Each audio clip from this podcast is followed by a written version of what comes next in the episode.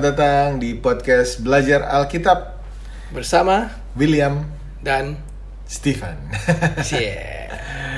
Hari ini kita bakalan bahas kelanjutan episode minggu lalu. Minggu lalu itu episodenya adalah apa itu sabat. Yes. Penjelasan tentang hari sabat itu hari yang seperti apa sih?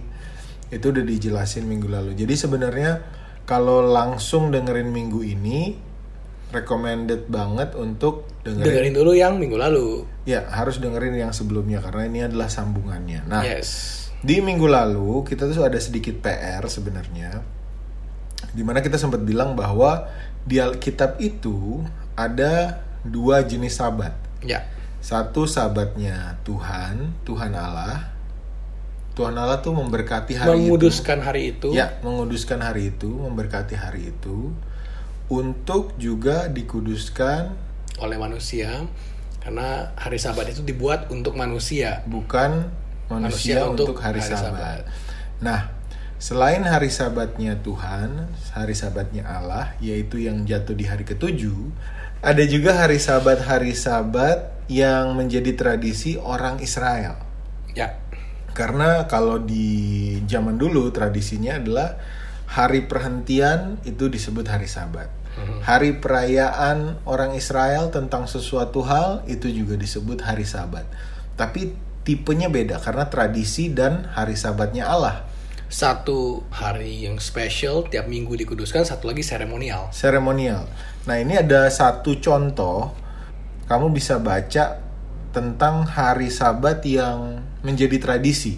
Oke. Ini ada di Imamat 25 ayat 1 sampai dengan beres perikopnya. Kamu bisa baca secara lengkap. Gak usah di Itu- sini ya, Iya, nggak usah di sini. Tahun Sabat dan tahun Yobel. Pokoknya intinya kalau tahun Sabat ini itu tanah yang dipekerjakan untuk menghasilkan berkat buat kita manusia.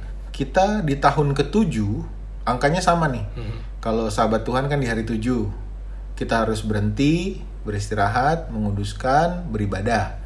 Kalau tahun Sabat ini disarankan juga orang Israel itu untuk mengistirahatkan tanahnya. Mhm. Jadi tanahnya itu diistirahatkan, tidak lagi digunakan untuk bercocok tanam misalkan dan segala macam. Di tahun yang Ketujuh. tujuh. Diistirahatkan. Nah, selama tahun ketujuh itu berkat yang dipakai sama orang yang menjadi konsumsi mereka setiap hari adalah berkat dari tahun pertama sampai tahun ke-6. Seperti itu. Jadi ini sebenarnya adalah tradisi orang Israel di zaman perjanjian lama Ya. yang Tuhan berfirman kepada Musa di Gunung Sinai bahwa orang Israel harus merayakan tahun Sabat, terus ada juga tahun Yobel dan masih banyak lagi karena ada juga hari uh, roti tidak beragi dan Sebagainya. teman-temannya yang juga bisa disebut sebagai hari Sabat. Nah, sekarang kita akan bahas soal hari Sabatnya Tuhan. Yes, dan kemarin kita udah belajar bahwa hari sabatnya Tuhan itu bahkan di zaman Yesus dan para rasul itu tetap mereka menguduskan Betul. hari sabat. Nah, sekarang pertanyaannya adalah hari apakah hari Sabat itu? Ada nggak di Alkitab penjelasannya? Hari apa sih hari Sabat itu? Mari kita lihat dari Alkitab. Kita mulai dari Markus 15 ayat 37 dan 42. Lalu berserulah Yesus dengan suara nyaring dan menyerahkan nyawanya. Sementara itu hari mulai malam dan hari itu adalah hari persiapan, yaitu hari menjelang sabat. Lalu di Markus 16 ayat 1 setelah lewat hari Sabat, Maria Magdalena dan Maria ibu Yakobus serta Salome memberi rempah-rempah untuk pergi ke kubur dan meminyaki Yesus. Dan pagi-pagi benar pada hari pertama minggu itu, setelah matahari terbit, pergilah mereka ke kubur. Hmm, Oke, berarti dari ayat ini Yesus matinya hari apa? yang kita tahu satu hari sebelum Sabat, Sebelum Sabat. Dan Yesus bangkit satu hari setelah Sabat, setelah Sabat. Nah, satu hari sebelum Sabat adalah hari Jumat Agung. Jumat Agung. Jatuhnya di hari Jumat. Jatuhnya di hari Jumat. Dan setelah Jumat Agung akan ada kebaktian lagi yang namanya Paskah. Oh iya benar, karena Yesus ah, bangkit. Yesus bangkit. Memperingati hari kebangkitannya Yesus. Jadi kita lihat pada hari Jumat Yesus mati, Hmm. lalu ada Sabat, lalu ada hari kebangkitan yaitu hari Minggu. Minggu. Oke. Nah, berarti Sabat itu hari apa dong? Hari Sabtu. Harus Sabtu. Seharusnya hari di antara kematian dan kebangkitannya. kebangkitannya Yesus. Kematiannya di hari Jumat menjelang Sabat, Ya. terus berarti keesokan harinya adalah hari Sabat, hari Sabtu. Hari Sabtu, Keesokan harinya adalah kebangkitan Yesus di hari Minggu. hari Minggu. Arti katanya adalah hari apakah hari Sabat itu adalah hari Sabtu. Itu kalau sesuai dengan Kisah. cerita kisah ya Kematian dari Yesus, kematian ya. Yesus. Tapi kita nggak bisa cuman berdasarkan satu, kita Hmm. harus coba lihat dari sisi yang lain lagi. Oke. Coba kita pelajari misalnya dari segi sisi bahasa, Ilmu bahasa. ilmu bahasa. Kalau menurut Kamus Besar Bahasa Indonesia, Hmm. kalau kita buka hari Sabat gitu ya atau tulisan Sabat, Hmm. itu dikatakan hari ketujuh buka kurung hari Tuhan beristirahat sesudah menciptakan alam semesta menurut kitab Taurat. Titik dua Sabtu. Oh iya, ini ada di KBBI. Ada di KBBI. Sabat, kalau kita cari sabat itu artinya adalah Hari hari, ketujuh. ketujuh dalam kurung Tuhan beristirahat sesudah menciptakan alam semesta semesta menurut kitab Taurat. titik dua Sabtu. Itu berarti berarti ini sebenarnya udah pengetahuan secara umum. ya? Secara umum memang begitu adanya. Nah, sekarang kita coba lihat dari segi bahasa. Misalnya kalau bahasa Portugis atau bahasa Spanyol. Hari Sabtu itu bahasa Portugisnya adalah Sabado. Oke. Mirip ya kayak Sabat, Sabado. Oke. Kalau bahasa Rusianya Subota. Subota. Kalau bahasa Italianya Sabato. Hmm. Kalau bahasa Bulgarianya Subota juga dan bahasa Arab Al-Sabt. Oke. Jadi dari segi bahasa pun sebenarnya kata Sabtu itu berasal dari kata Sabat. Sabat. Oke. Itu kalau dari segi ilmu bahasa. Nah ini juga teman-teman mendingan cek juga sendiri. Hmm. Jadi kita kan sama-sama belajar supaya jangan sampai nanti ih ini jangan-jangan nih William sama Stephen punya karangan aja padahal Halusinasi kita, nih. kita research juga gitu karena kita gak pengen tahu. Karena pertama kali gue juga belajar dan tahu tuh soal hari Sabat itu adalah hari Sabtu, gue mendapatkannya dari kisah Tuhan Yesus mati di kayu salib. Ya. Kisah Tuhan Yesus mati di kayu salib adalah sore hari menjelang hari Sabat. Dan karena hari Sabat, biasanya mereka kalau hari Sabat itu tidak boleh ada orang yang berkegiatan. disalib bahkan. Jadi Oke. di mayatnya ya diturunkan Oke. sebelum Sabat. Di sini gue sempat belajar bahwa oh ini ternyata kematian Yesus hari Jumat Mhm. dan besoknya hari Sabat, lalu kebangkitannya di hari Minggu. Hari Minggu. Karena memang kayak Jumat Agung memang kematian Yesus. Terus Namanya Jumat Agung. yes di hari Minggu kebangkitan Yesus memang dirayakan Yes. gitu. Nah yang kita miss selama ini, yang kayaknya gue bertahun-tahun miss adalah tidak mengetahui atau miss sedikit soal ternyata di antara kematian dan kebangkitannya itu Hari adalah Sabat. hari Sabat yang adalah hari Sabtu gitu. Yes. Nah, tapi yang rada unik adalah Yesus mati di hari Jumat sore. Yes. Tapi kenapa Jumat sore itu disebut menjelang hari Sabat? Sementara hari mulai malam dan hari itu adalah hari persiapan yaitu hari menjelang Sabat. Karena Yesus meninggal kan kira-kira pukul 3 tuh. Oke. Waktu tirai bait Allah terbelah menjadi dua kan. Gempa bumi dan segala macam itu ya. Yes. Dan itu belum hari Sabat. Itu baru hari persiapan katanya. Mm-mm. Tapi menjelang Sabat. Tapi mereka harus cepet-cepet turunin dan harus dikuburkan, dimasukin ke goa kubur itu. Jadi Ya. sebenarnya perhitungannya seperti apa sih? Apakah memang karena oh Jumat udah mau malam nih, Mhm. besok hari Sabtu jadi kita mesti siap-siap dari sekarang gitu? Atau Nah. Jumat udah mau malam nih besok Sabat gitu? Gimana sih? Sebenarnya ini ada yang menarik. Coba kita buka ke perjanjian lama dari originnya ya. Hmm. Imamat 23 ayat 32.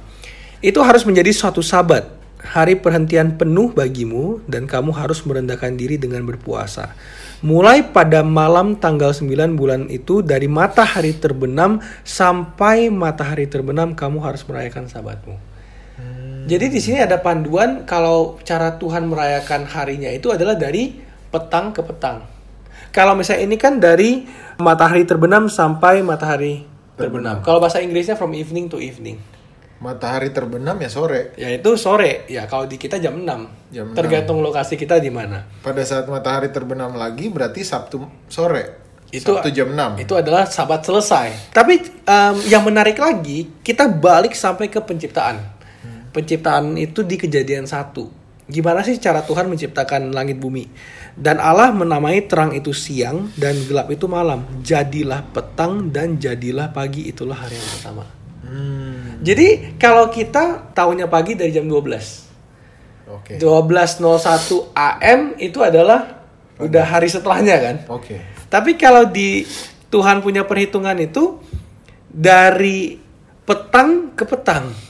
Jadilah petang dan jadilah pagi, itulah hari pertama. Oke. Kamu harus merayakan sabatmu dari matahari terbenam sampai matahari terbenam.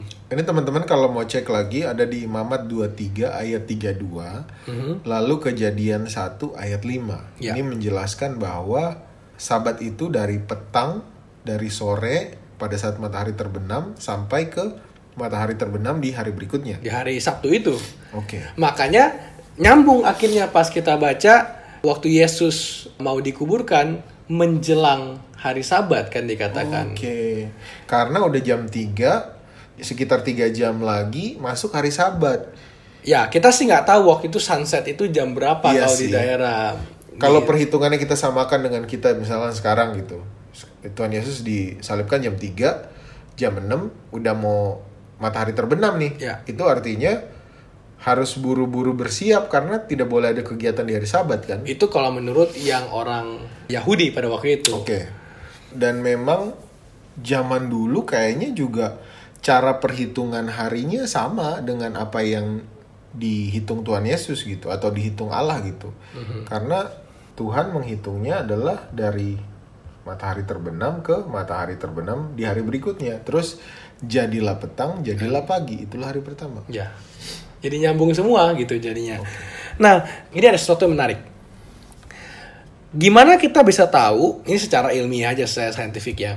Satu tahun itu dihitungin dari mana, Pen? Satu tahun mm, bumi mengelilingi matahari satu kali. Oke, itu dia sekali ngelingin itulah dapat satu tahun. Ya. Oke. Nah, kalau satu bulan, Pen? Satu bulan lupa gue. Satu bulan itu adalah waktu yang dibutuhkan bulan untuk mengelilingi bumi sebanyak satu kali. Hmm. Itulah kita dapat satu bulan. Nah, kalau satu hari, satu hari itu apa? Satu hari waktu bumi berputar di porosnya satu kali. Yes, bumi muter di porosnya sekali, itulah dapat satu hari. Secara saintifik. 24 jam ya. Sekarang kalau secara saintifik satu minggu itu apa? Satu minggu bumi berputar di porosnya tujuh kali. Coba aja cari satu minggu dari mana? Nggak ada. Apa hitungan satu minggu tuh ditemukan dari mana gitu kan? Dari mana? Ya. Dan karena kita udah belajar Alkitab, justru paling gampang lihatnya dari penciptaan Tuhan. Hari pertama, hari kedua, hari ketiga, hari keempat, hari kelima, hari keenam, penciptaan semua. Hari ketujuh Tuhan Tuhan. menguduskan hari dan beristirahat. dan beristirahat. Jadi satu minggu itu kita bisa dapat dari Alkitab Hmm. dan agak sulit untuk menemukan dari segi saintifiknya, ilmiahnya. Oke. Gitu. Nah, yang menjadi pertanyaan sekarang kan zaman dulu dari bangsa Israel pelihara Sabat. Hmm. Terus zamannya Yesus pelihara hari Sabat hari Sabtu gitu kan. Zaman para rasul juga mereka setiap hari Sabat dan itu juga hari Sabtu gitu. Nah, apakah kalau Sabat itu begitu penting bagi Tuhan dan Tuhan kuduskan, apakah hari Sabtu yang di zaman dulu perjanjian lama, perjanjian baru itu apakah sama dengan Hari Sabtu hari sekarang. Sabtu hari ini? Oh gitu. Ya karena Ya karena mungkin aja beda ya. bisa aja beda gitu kan. Oke. Nah, rupanya satu kali itu ada seorang pendeta namanya pendeta Mark Finley. Jadi dia itu waktu masih muda dia juga curious gitu, pengen tahu karena kalau misalnya ada perbedaan berarti gua memelihara hari Sabat yang sudah berganti, berubah. Jadi dia pengen tahu ada perubahan atau enggak. Akhir- Apakah hari Sabat yang dulu itu Sabtu tapi sekarang bisanya Rabu? ya mungkin bumi berhenti berputar atau apa pernah kan kita nggak pernah tahu gitu. Terus dia akhirnya tulis surat ke ahli ilmu perbintangan kerajaan di Royal Greenwich Observatory London Inggris. Tanggal 11 Februari 1974 ini sih niat banget. Nah dan akhirnya surat itu dijawab nah lu aja yang baca jawabannya Oke. Tuhan yang terhormat, surat saudara yang ditujukan kepada ahli ilmu perbintangan kerajaan Greenwich telah dikirim kepada kami dan pimpinannya telah meminta saya untuk menjawabnya. Kesinambungan tujuh hari dalam satu minggu sudah dipertahankan sejak zaman yang paling awal dalam agama orang Yahudi. Ahli perbintangan boleh jadi menaruh perhatian sehubungan dengan keputusan-keputusan tentang waktu, tanggal di kalender dan tahun. Akan tetapi, oleh karena siklus mingguan adalah siklus sipil, sosial, dan agama, setiap usaha yang dilakukan untuk mengganggu siklus tujuh hari itu selalu saja menimbulkan tantangan yang sangat keras dari pihak kekuasaan bangsa Yahudi. Dan kita memastikan bahwa tidak ada gangguan apa pun yang terjadi karena perubahan yang dilakukan. Perubahan model kalender dari Julian ke Gregorian di tahun 1582 sampai 1927 sudah terjadi tetapi siklus aturan hari dalam mingguan tidak berubah. Sahabatmu, R.H. Tucker, pegawai urusan penerangan. Wow, jadi konklusinya adalah tidak berubah. iya ya sama aja Dari dulu sampai sekarang Senin sampai Minggu itu sama. Dan malah di sini ada informasi tambahan bahwa siklus mingguan adalah siklus sipil, sosial dan agama. Dia nggak ngomong saintifik. Oke. Jadi kenapa bisa tercipta siklus mingguan karena siklus yang dibuat Tuhan gitu. Yes. Dan bahkan gue pernah dengar gitu, ada waktu itu orang mencoba mengubah satu minggu itu 10 hari. Oke. Dan itu udah dilakukan beberapa waktu, akhirnya mereka balik ke satu minggu tujuh hari. Karena rupanya itu ada hubungannya juga dengan tubuh kita yang sudah didesain satu minggu itu harus tujuh hari. Oke. Nah, dari tadi kita menemukan bahwa hari Sabat itu adalah hari Sabtu. Tapi pertanyaannya adalah mengapa banyak orang beribadah pada hari Minggu? Hmm. Karena dulu gue juga beribadah pada hari Minggu. 27 tahun. Gue hidup sebagai orang Kristen, gue beribadah hari Minggu. Karena dari dulu gue pikir hari Minggu itu ya hari Sabat kan. Ingatlah dan kuduskanlah hari Sabat. Terus di Alkitab juga banyak tertulis tentang hari Sabat lu mesti ibadah, lu ke bait Allah gitu. Itu artinya kan ke gereja gitu. Nah gue dari dulu dari kecil gereja hari Minggu. Dan gue berpikir bahwa oh hari Minggu itu adalah hari Sabat. Nah, ternyata hari Sabat itu adalah hari Sabtu. Tapi kenapa sih bisa berubah gitu orang beribadah dari hari Sabat, pengikut Yesus, murid-murid, rasul-rasul sampai dengan Kristen di zaman dahulu itu beribadah hari Sabat. Tapi kenapa berubah menjadi hari Minggu? Jadi hari Minggu. Coba kita buka Daniel 7 ayat 1, 11 dan 25.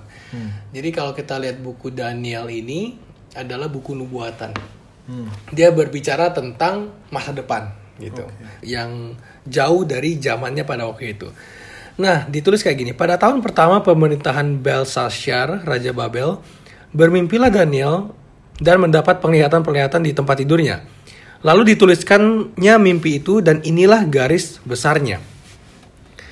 Ayat 11, Aku terus melihatnya karena perkataan sombong yang diucapkan tanduk itu, aku terus melihatnya sampai binatang itu dibunuh, tubuhnya dibinasakan dan diserahkan ke dalam api yang membakar. Ayat 25, ia akan mengucapkan perkataan yang menentang yang maha tinggi dan akan menganiaya orang-orang kudus milik yang maha tinggi.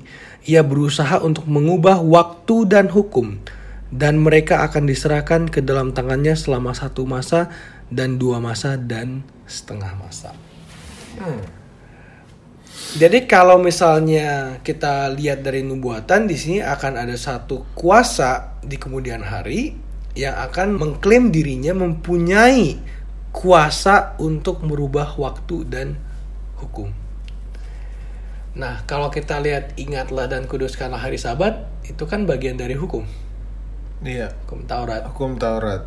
Dan kalau ngomongin waktu, itulah satu-satunya hukum Taurat yang punya time frame, Yang punya makna bukan waktu. time frame yang punya makna waktu, ya, Oke. yaitu hari Ah. Sabat, gitu. Dan itu akan ada satu kuasa yang mencoba untuk merubahnya. Oke. Dan kalau kita lihat sejarah, ini juga bisa teman-teman cari sebenarnya siapa sih yang pertama merubah cara penyembahan itu dari hari Sabtu ke hari yang lainnya. Hmm. Jadi pada saat dulu sekitar abad keempat AD 300-an gitu ya, ada seorang kaisar Romawi yang namanya Konstantin. Dan pada saat itu kerajaan Romawi itu mereka semua menyembah berhala dan menyembah matahari. Mereka itu sun worshipper. Oke. Nah, dan pada saat itu akhirnya Konstantin mencetuskan untuk ya udah kita beribadah. Tapi kita beribadah di hari waktu orang menyembah matahari. Dan di situlah awal mulanya karena pada saat itu memang orang sangat tertindas, tidak dapat akses yang baik atau yang gampang kepada firman Allah, tradisi atau kebiasaan orang dalam hari kebaktian itu juga dirubah waktu kekuasaan Romawi ini dan akhirnya orang ya mau beribadah tapi mereka ngikutin apa yang kaisar ngomongin.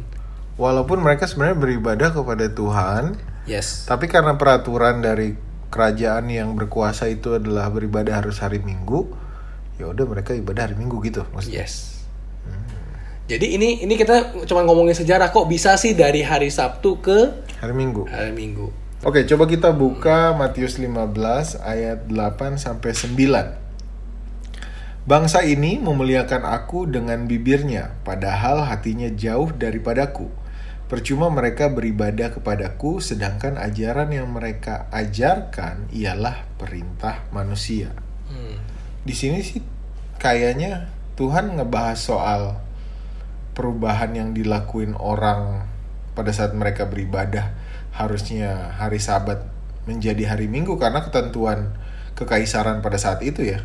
Ya sebenarnya eh, dia juga ngomongin contohnya ritual-ritual atau peraturan-peraturan yang dibuat oleh orang Farisi dan orang Yahudi sebenarnya. Oh, oke. Tapi itu juga bisa termasuk dalam hal ini juga, Mm-mm. Dalam hal beribadah juga. dalam beribadah juga. Oke. Nah, begitulah ceritanya kenapa kok hari Sabat bisa berganti dari hari Sabtu ke hari Minggu. Mm-mm. Pertanyaan, kalau Sabat itu begitu penting, apakah nanti kita nih umat Allah akan memelihara hari Sabat di surga? Hmm. Apakah iya? Buka di mana, Pak? Kita buka di Yesaya 66 ayat 22 sampai 23. Sebab sama seperti langit yang baru dan bumi yang baru yang akan kujadikan itu. Tinggal tetap di hadapanku, demikianlah firman Tuhan. Demikianlah keturunanmu dan namamu akan tinggal tetap. Bulan berganti bulan, sabat berganti sabat. Maka seluruh umat manusia akan datang untuk sujud menyembah di hadapanku. Firman Tuhan. Oke, di sini ngomongin langit yang baru dan bumi yang baru yang akan Tuhan jadikan, yaitu apa? Yerusalem baru, yaitu apa yang akan turun dari surga. Dan di sini dikatakan bulan berganti bulan, sabat berganti Sabat. sabat. Berarti tetap ada sabat. Memang sabat itu adalah trademarknya Tuhan. Oke. Karena dia menguduskan itu dan menyucikan itu untuk manusia. Dan sebenarnya apa sih dari dua minggu lalu bicara sabat, sabat, sabat gitu kan? Emang orang yang pelihara sabat sama yang nggak pelihara sabat bedanya apa? Kan sebenarnya ujung-ujungnya kalau kita mau bahas Alkitab, apa sih impactnya? Apakah ada hubungannya dengan kehidupan kita pada hari ini atau enggak? Apakah melakukannya nggak apa-apa, tidak melakukannya nggak apa-apa juga? Ya, apakah kalau melakukan dapat hadiah kah atau dapat reward atau apa gitu kan? Kita buka di Yesaya 58 ayat 13 sampai 14. Apabila engkau tidak menginjak-injak hukum sabat dan tidak melakukan urusanmu pada hari kudusku, apabila engkau menyebutkan hari sabat hari kenikmatan dan hari kudus Tuhan, hari yang mulia, apabila engkau menghormati dengan tidak menjalankan segala acaramu dan dengan tidak mengurus urusanmu atau berkata omong kosong, maka engkau akan bersenang-senang karena Tuhan dan aku akan membuat engkau melintasi puncak bukit-bukit di bumi dengan kendaraan kemenangan. Aku akan memberi makan engkau dari milik pusaka Yakub, bapa leluhurmu, sebab mulut Tuhanlah yang mengatakannya. Hmm. Jadi kalau kita pelihara hari Sabat, maka Tuhan akan meninggikan kita, memberkati kita. Ya, dan kalau kita lihat ini, ini sebenarnya bukan cuman di bumi ini, tapi sebenarnya ini kalau bisa sampai kita melintasi puncak bukit-bukit di bumi dengan kendaraan kemenangan, ini sebenarnya ngomongin di akhir zaman pada saat umat Tuhan itu akan mendapatkan upahnya. Oke. Jadi kalau kita lihat sebenarnya hari Sabat itu kalau kita bicara hukum Tuhan itu itu lebih ke penurutan ya. Hmm. Walaupun kadang itu bukan sesuatu yang Masuk akal. masuk akal atau sesuatu yang mainstream Hmm. yang dunia lakukan tapi Tuhan manggil kita untuk Melakukannya. melakukan Ini yang juga pernah kita bahas adalah mengetahui kehendak Tuhan, mendengarkan apa maunya Tuhan gitu. ya Emang dari cerita yang pernah kita jadiin podcast juga barengan Herbert Jonathan bahwa apa yang dimau Tuhan, apa yang menjadi kehendak Tuhan itu nggak sesuai sama apa yang kita pikirkan gitu. ya dan kan ada ayat yang mengatakan iman itu datangnya dari pendengaran pendengaran akan firman Allah Oke. Jadi kita kalau mau taat saja dengan firman Allah, dengan apa yang Tuhan perintahkan, itu artinya kita mengikuti kehendak Allah. Oke, itu yang terjadi sama kita kalau kita memelihara hari Sabat. Kalau tidak memelihara hari Sabat. Oke, Yeskel 22 ayat 26 dan 31. Imam-imamnya memperkosa hukum Tauratku dan menajiskan hal-hal yang kudus bagiku. Mereka tidak membedakan antara yang kudus dengan yang tidak kudus, tidak mengajarkan perbedaan yang najis dengan yang tahir. Mereka menutup mata terhadap hari-hari sabatku. Demikianlah aku dinajiskan di tengah-tengah mereka. Lalu ayat 31, maka aku mencurahkan geramku atas mereka dan membinasakan mereka dengan api kemurkaanku. Kelakuan mereka kutimpakan atas kepala mereka, demikianlah firman Tuhan Allah. Lalu di Yakobus 2 ayat 10, Sebab barang siapa menuruti seluruh hukum itu tetapi mengabaikan satu bagian daripadanya, ia bersalah terhadap seluruhnya. Wah, ini ayat yang gue cari-cari nih, coy. Di sini memang Tuhan tuh clear banget karena dia itu khusus dan menguduskan hari Sabat.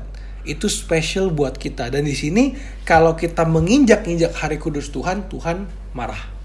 Dan yang paling fokusnya lagi atau yang paling membuat gua kayak tertampar Yakobus 2 ayat 10 ini sebab barang siapa menuruti seluruh hukum itu tidak membunuh, tidak mencuri, tidak mengingini punya orang, tidak apalagi membangun patung, menyembah berhala, Hmm. tetapi mengabaikan satu bagian daripadanya ia bersalah terhadap seluruhnya Hmm. yang bisa diartikan juga bahwa kalau kita melakukan semuanya tapi tidak menguduskan sabat, kita sebenarnya bersalah terhadap seluruhnya. Atau misalkan kita menguduskan sabat tapi kita mencuri, kita juga bersalah terhadap keseluruhannya. Keseluruhannya Jadi hukum Taurat itu harus dilakuin semuanya ya. harus semuanya. Nggak boleh cuma tujuh gitu. Ya, tapi jadi ada pertanyaan lagi loh kan kita diselamatkan itu oleh karena kasih karunia, Hmm, bukan karena melakukan hukum Taurat kan? bener juga sih. Itu kayak kita jadi harus bahas tuh minggu depan. Waduh. jadi ada topik baru deh. Oke, minggu Ya. depan kita akan bahas keselamatan oleh kasih karunia. Tapi apakah cukup dengan kasih karunia kita selamat atau sebenarnya ada elemen-elemen lain yang mendukung kasih karunia tadi? Itu yang akan kita bahas minggu depan. Waduh. Oh, Oke, jadi sampai sini kita udah belajar bahwa hari Sabat itu kalau secara Alkitab adalah hari Sabtu. Sabtu.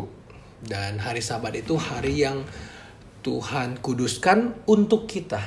Oke. Karena Tuhan telah menyiapkan berkat-berkat rohani buat kita untuk umat-umatnya yang menguduskan hari Sabat. Gua mau share satu ayat lagi. Itu ada di Wahyu 14 ayat 12. Karena ini lagi ngomongin tentang karakteristik daripada umat Allah. Hmm. Dan di sini dikatakan Wahyu 14 ayat 12, yang penting di sini ialah ketekunan orang-orang kudus yang menuruti perintah Allah dan iman kepada Yesus. Hmm. Dan hari Sabat ini sebenarnya adalah salah satu perintah Allah yang dilupakan. Karena kalau kita ngomong hormatilah orang tuamu, semua nggak ada yang membantah. Iya, kita harus hormati. Jangan membunuh. Of course, jangan membunuh. Jangan berdusta. Iya, siapa yang mau bohong, bohong itu salah. Jangan berzinah, apalagi. Jangan mengini-ini barang sesamamu dan sebagainya. Tapi pada saat ingatlah dan kuduskanlah hari Sabat. Justru yang Tuhan bilang kata ingat itu dilupakan.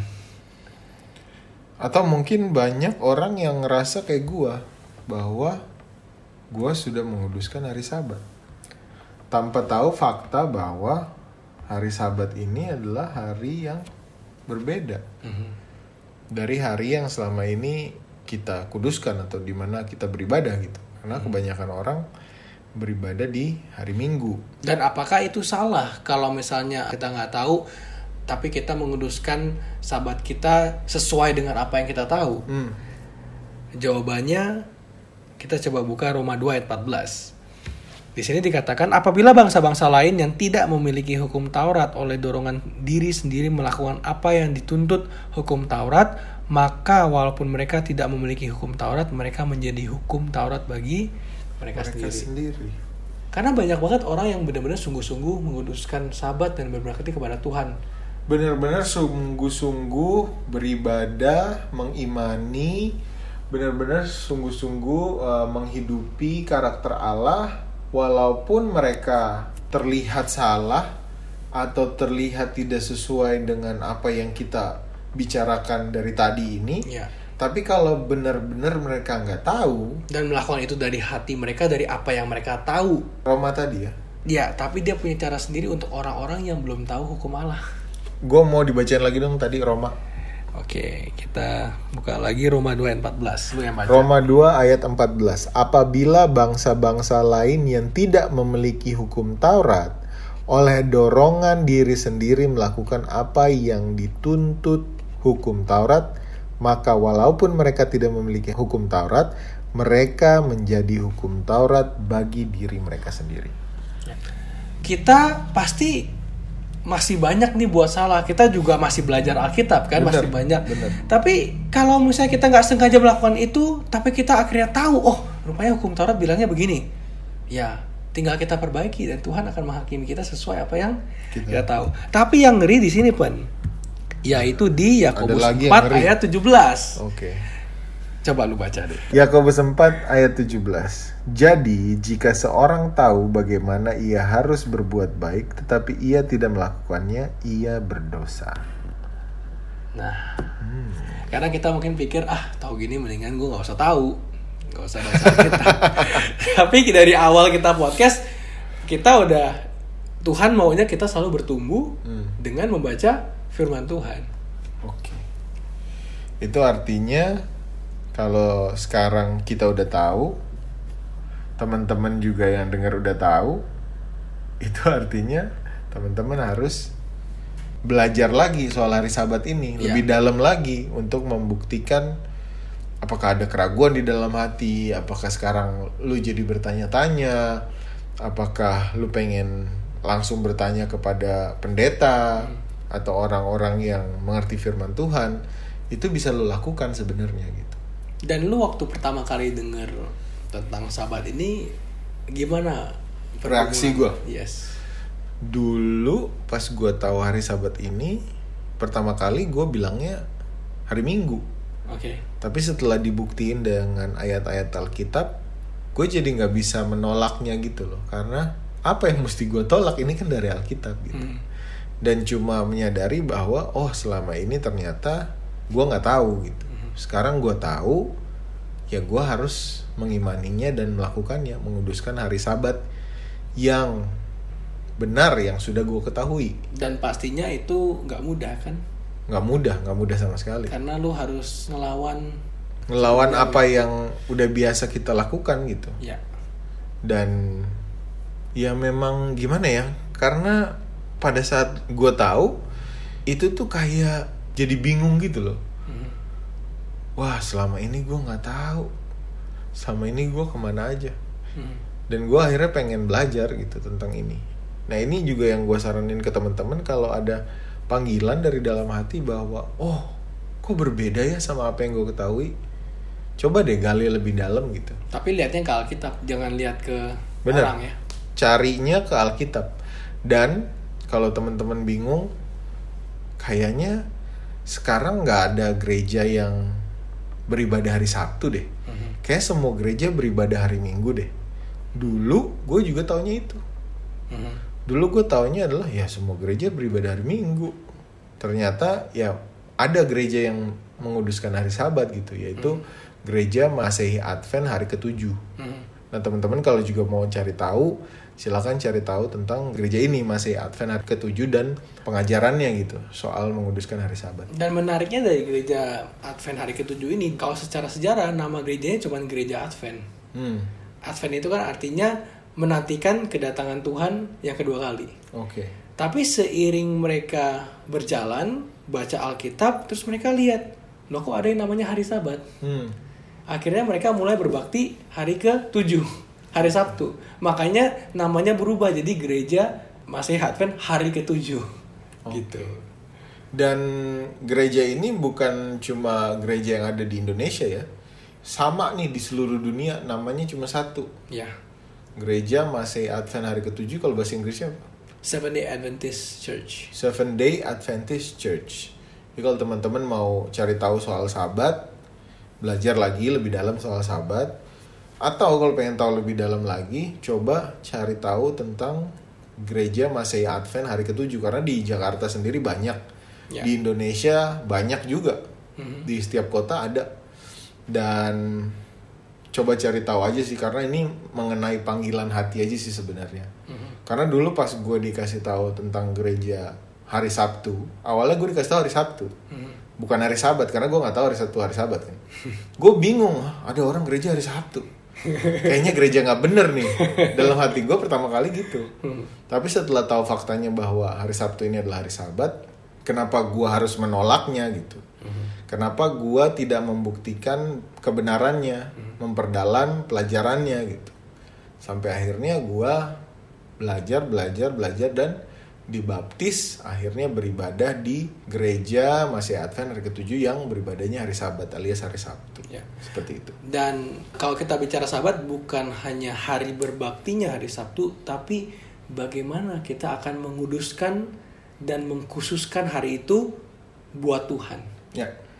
Dan itu sebenarnya maknanya bagaimana kita bisa mempunyai waktu yang khusus dengan Tuhan pada hari itu. Hmm. Ada pesan sih sebenarnya pada saat kita belajar lebih dalam soal hari Sabat, uh, terus belajar tentang gereja masih Advent hari ketujuh, yang harus kita fokusin adalah tentang pelajarannya. Jangan lihat orangnya. Ya. Ya karena di mana pun sih sebenarnya orang itu bisa bertingkah yang membuat kita kecewa gitu. Ya, atau mungkin sering kali itu kalau kita ke gereja kan kita melihatnya siapa pendetanya. Hmm, hmm. Padahal Tuhan Yesus memanggil kita, ya pendeta adalah hamba Allah Hmm. untuk menyampaikan pekabaran firman Allah. Hmm. Tapi para rasul, para murid Tuhan Yesus, Tuhan Yesus mau untuk bertumbuh dan juga menjadi saksi-saksinya. Hmm. Jadi siapa pun pendetanya, siapa pun pembicaranya, siapa pun orangnya, kita harus tetap lihat Alkitab dan Benar. kita bandingkan gitu. pembuktiannya harus tetap lewat Alkitab. Kalau penasaran banget setelah belajar hari Sabat terus penasaran tentang Seven Day Adventist Church, itu tuh sebenarnya lu pernah ngasih tahu soal film yang mendokumentasikan tentang terbentuknya gereja masih Ya. Advent negara ketujuh. Judulnya apa pak? Jadi ada film judulnya Tell It to the World. Tell It to the Tell World. It to the World. Ya gue nontonnya waktu itu pas lo kasih tahu, akhirnya gue nonton cari dan itu ada di YouTube filmnya full. Ya. Tell It to the World. Ya, dan menurut reviewnya itu cukup akurat sesuai dengan uh, sejarah yang ada. Ya pokoknya sebenarnya yang mau kita kasih tahu adalah di sini kita ngomongin soal sabat karena ini adalah kayaknya satu hukum yang selama ini orang miss gitu. Ya. Orang tidak terlalu menghiraukan hukum ini gitu. Mhm. Kayaknya hukum yang lain kayak jangan membunuh, jangan mencuri, jangan berzina. Ini kan hukum-hukum ini bukan cuma dihukum Taurat, tapi dihukum sosial secara umum juga nggak boleh gitu. Ya. That's why orang melakukannya gitu. Karena kalau melanggarnya lu bisa dipenjara atau kena hukuman sosial. Sedangkan hukum yang ingatlah dan kuduskanlah hari Sabat ini secara duniawi nggak ada nggak ada akibat apa-apa buat kita. Ya. Tapi di Alkitab sendiri bilang bahwa kita harus menguduskan hari ini gitu. Ya. Dan kalau misalnya teman-teman pada ngomong, "Eh, tapi kan itu udah hukum itu udah dipalangkan di Ah, kayu salib kan." Ya, tapi kalau dipalangkan kalau gitu kita boleh membunuh dong sekarang. kita nggak membunuh gara-gara hukum negara atau karena memang Alkitab juga katakan. Jadi sebenarnya hukum Allah itu kan dibilang hukum Allah itu adalah kudus. Hmm. Jadi hukum kepastian juga termasuk hukum yang kudus. Oke. Baiklah. Kita berdoa. Ya. Oke. Tuhan, terima kasih Engkau telah memberkati apa yang kami pelajari Tuhan. Biarlah pelajaran tentang hari sabatmu ini tertanam dalam hati kami Tuhan. Lunakan hati kami Tuhan supaya uh, roh kudusmu berbicara dalam hati kami, dalam pikiran kami. Supaya kami mau belajar lebih dalam Tuhan tentang hari sabatmu. Mau menggali lebih dalam tentang kebenaranmu Tuhan. Pakai kami Tuhan untuk belajar bersama-sama Alkitabmu supaya kami tahu apa yang Kau mau dalam hidup kami. Jadilah kehendakmu dalam kehidupan kami Tuhan. Ampunilah dosa dan kesalahan kami hanya dalam namamu Tuhan Yesus Kristus. Kami laskan doa ini. Haleluya. Amin. Amin. Oke. Thank you teman-teman udah dengerin kita. Dan kalau ada pertanyaan bisa email kita ke belajaralkitabpodcast@gmail.com dan kita akan kembali ketemu minggu depan sama Stephen dan William. Remember the Sabbath to keep it holy. Honor the day